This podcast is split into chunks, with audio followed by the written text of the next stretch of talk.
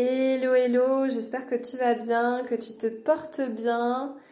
Je te retrouve pour ce nouvel épisode de ton podcast favori. Je m'appelle Laura Ballot, je suis coach en confiance en soi et en communication orale spécialisée sur l'hypersensibilité et la gestion des émotions. Tu peux retrouver toutes mes prestations sur www.voxmaster.fr et aujourd'hui j'avais envie de te parler de la loi d'attraction cette fameuse loi qui fait que l'on attire tout ce que l'on veut.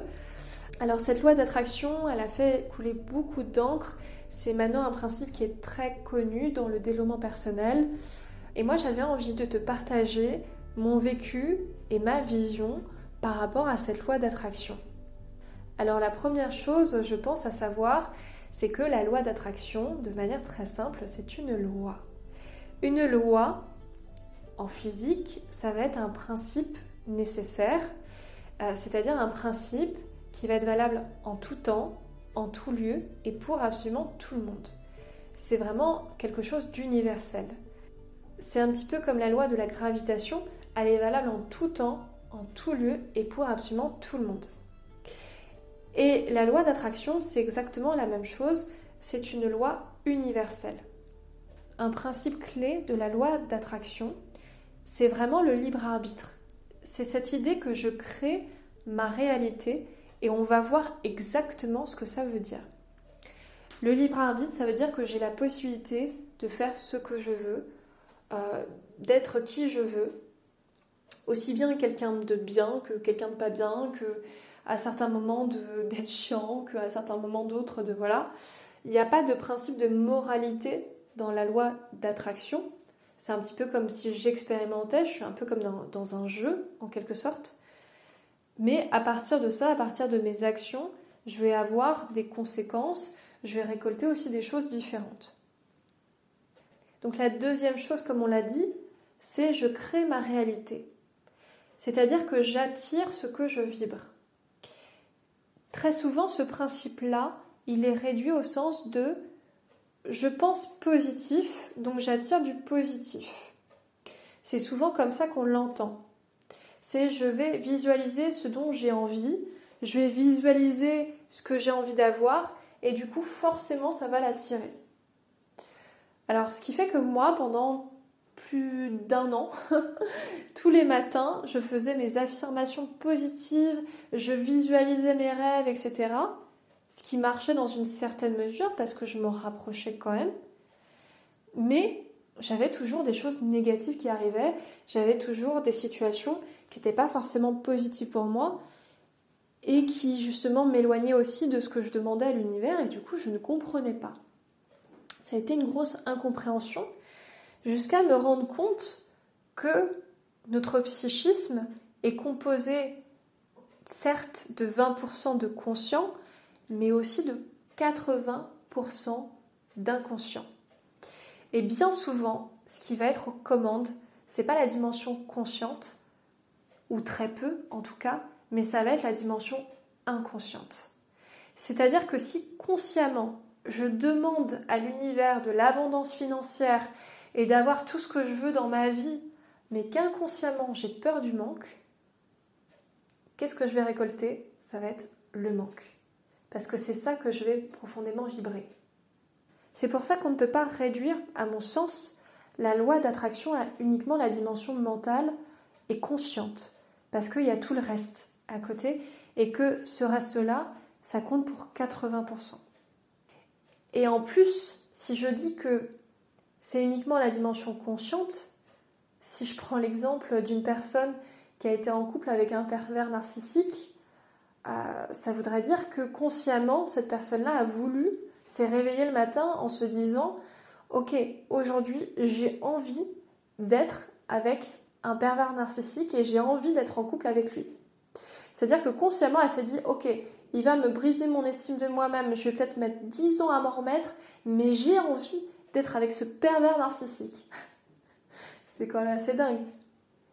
Donc, cette personne, souvent, ce qui se passe, c'est que consciemment, bien sûr, qu'elle ne voulait pas de cette relation. Elle n'en voulait pas.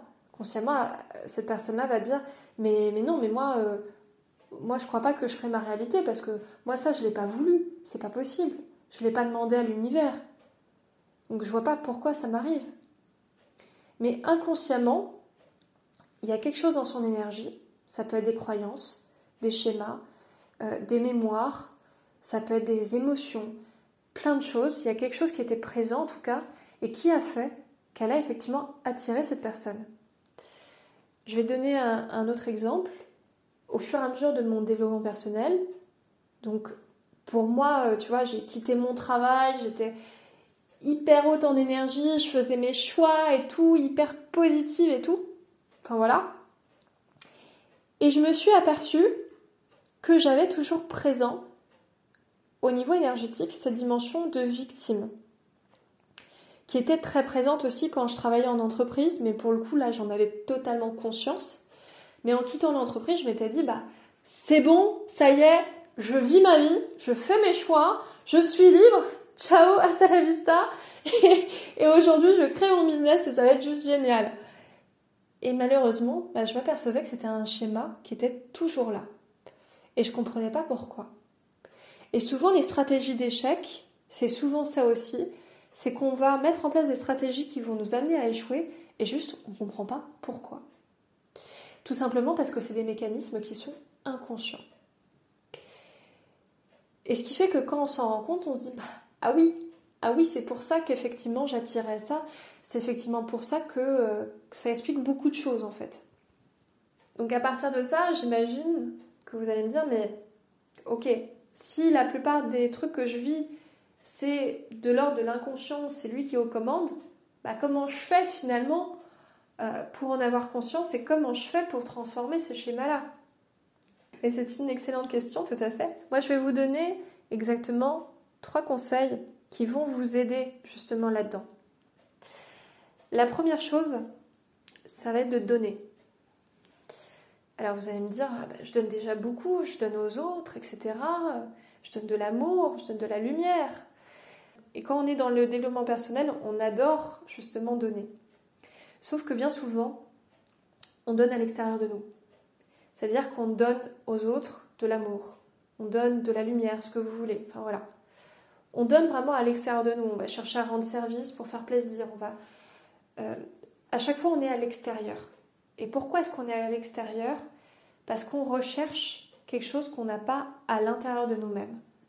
C'est comme si j'ai un espace vide à l'intérieur de moi que j'essaie de combler en donnant à l'extérieur. Comme si je disais aux autres, tiens, je te donne de l'amour, envoie-moi du coup de l'amour, s'il te plaît, parce que j'en manque. C'est un petit peu des jeux psychologiques en quelque sorte qu'on met en place. Le problème de ça, c'est que je ne peux pas donner de l'amour si je n'en ai pas moi-même. Je ne peux pas donner quelque chose que je n'ai pas. Comme je ne peux pas donner, par exemple, un service si je ne me rends pas service à moi-même. Donc quand je vais donner de l'amour aux autres, par exemple, par ce biais-là, je ne leur donne pas de l'amour aux autres, je leur en demande, ce qui est totalement différent. Je leur en demande parce que j'ai un espace à combler à l'intérieur de moi-même, parce que j'ai ce vide, cet espace qui est vide, et que je cherche à tout prix à l'alimenter au travers des autres. Donc la première des choses, ça ne va pas être de donner, ça va être de prendre conscience de ces demandes et de ces besoins du coup que j'ai au travers de ça. Une fois que je prends conscience de ça, ça va me permettre justement de nourrir ces espaces, de les nourrir en amour, même plus que de les nourrir, de prendre conscience que l'amour est même intrinsèque à moi, à ce que je suis, et que ça fait partie même de mon essence. Donc c'est de faire tomber l'illusion cette illusion qui entretient ces schémas-là, de dire je donne de l'amour, je suis un peu dans une espèce d'ego spirituel. C'est un petit peu ça, je donne de l'amour, mais au final, pourquoi est-ce que je donne de l'amour? Pour combler un manque que j'ai en moi. Donc c'est de faire tomber ces masques, ces schémas, pour justement retrouver mon authenticité, ma vérité, et me dire, bah, finalement, je cultive mon amour pour moi-même. Et une fois que j'ai cultivé cet amour pour moi-même, à ce moment-là, oui, je suis capable de donner aux autres. Je peux irradier de cet amour et j'en ai tellement que j'irradie tellement que fouf, que c'est génial. Mais d'abord, je dois cultiver cet amour pour moi avant tout. C'est la première des conditions. Sinon, je ne peux pas de toute manière donner quelque chose que je n'ai pas.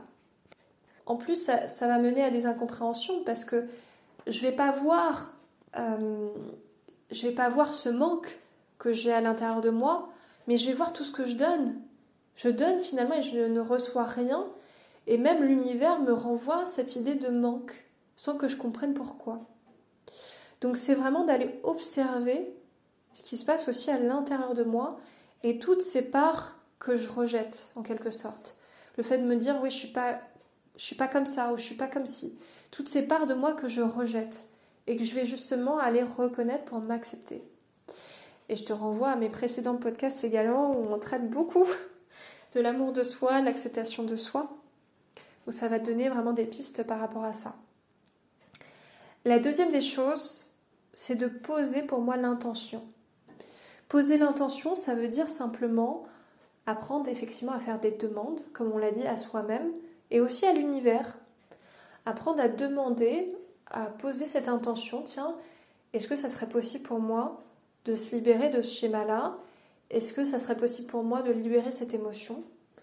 Simplement poser des questions ou d'accéder à telle mémoire, etc. Et souvent, l'univers me répond. Et ce qui est incroyable, c'est que ça peut être au travers de signes, au travers même de conversations que je vais percevoir dans le bus ou dans la rue, etc. Euh, ou même des fois un petit signe que je vais apercevoir, une plume voilà, qui va tomber, euh, des heures miroirs, euh, tout ça. Donc l'idée c'est vraiment de poser cette intention, même juste avant de dormir, de ce que l'on souhaite vraiment, de peut-être de choses dont on a envie aussi de se libérer. Et en général, l'univers nous fait un plaisir de nous répondre. La troisième des choses pour moi, ça va être de cultiver notre fréquence, notre énergie. Parce que si j'attire ce qui est sur la même fréquence que moi, bah, plus je vais monter en fréquence, plus je vais avoir des choses qui vont être sur une fréquence plus élevée, on va dire, qui vont venir à moi, et plus je vais attirer l'abondance, des choses qui vont être positives pour moi, etc., plus je vais attirer des choses vraiment hautes en énergie. Comment est-ce que je fais pour cultiver justement cette énergie? À ce moment-là, ça va être des choses très simples. Méditer, aller marcher dans la nature. Ça va être soigner mon sommeil, mon alimentation, mon hygiène de vie. Réussir à libérer mes émotions. Accepter aussi ces parts de moi. Travailler sur moi. C'est tout ça qui va faire que je vais réussir à progressivement être de plus en plus ancré, j'ai envie de dire, et à faire jouer aussi la loi d'attraction en ma faveur. C'est en augmentant mon énergie, en, m'élevant, mais en m'ancrant également, parce que plus je vais haut, plus j'ai besoin de m'ancrer aussi au sol. Il y a toujours cette double dimension qui forme un équilibre.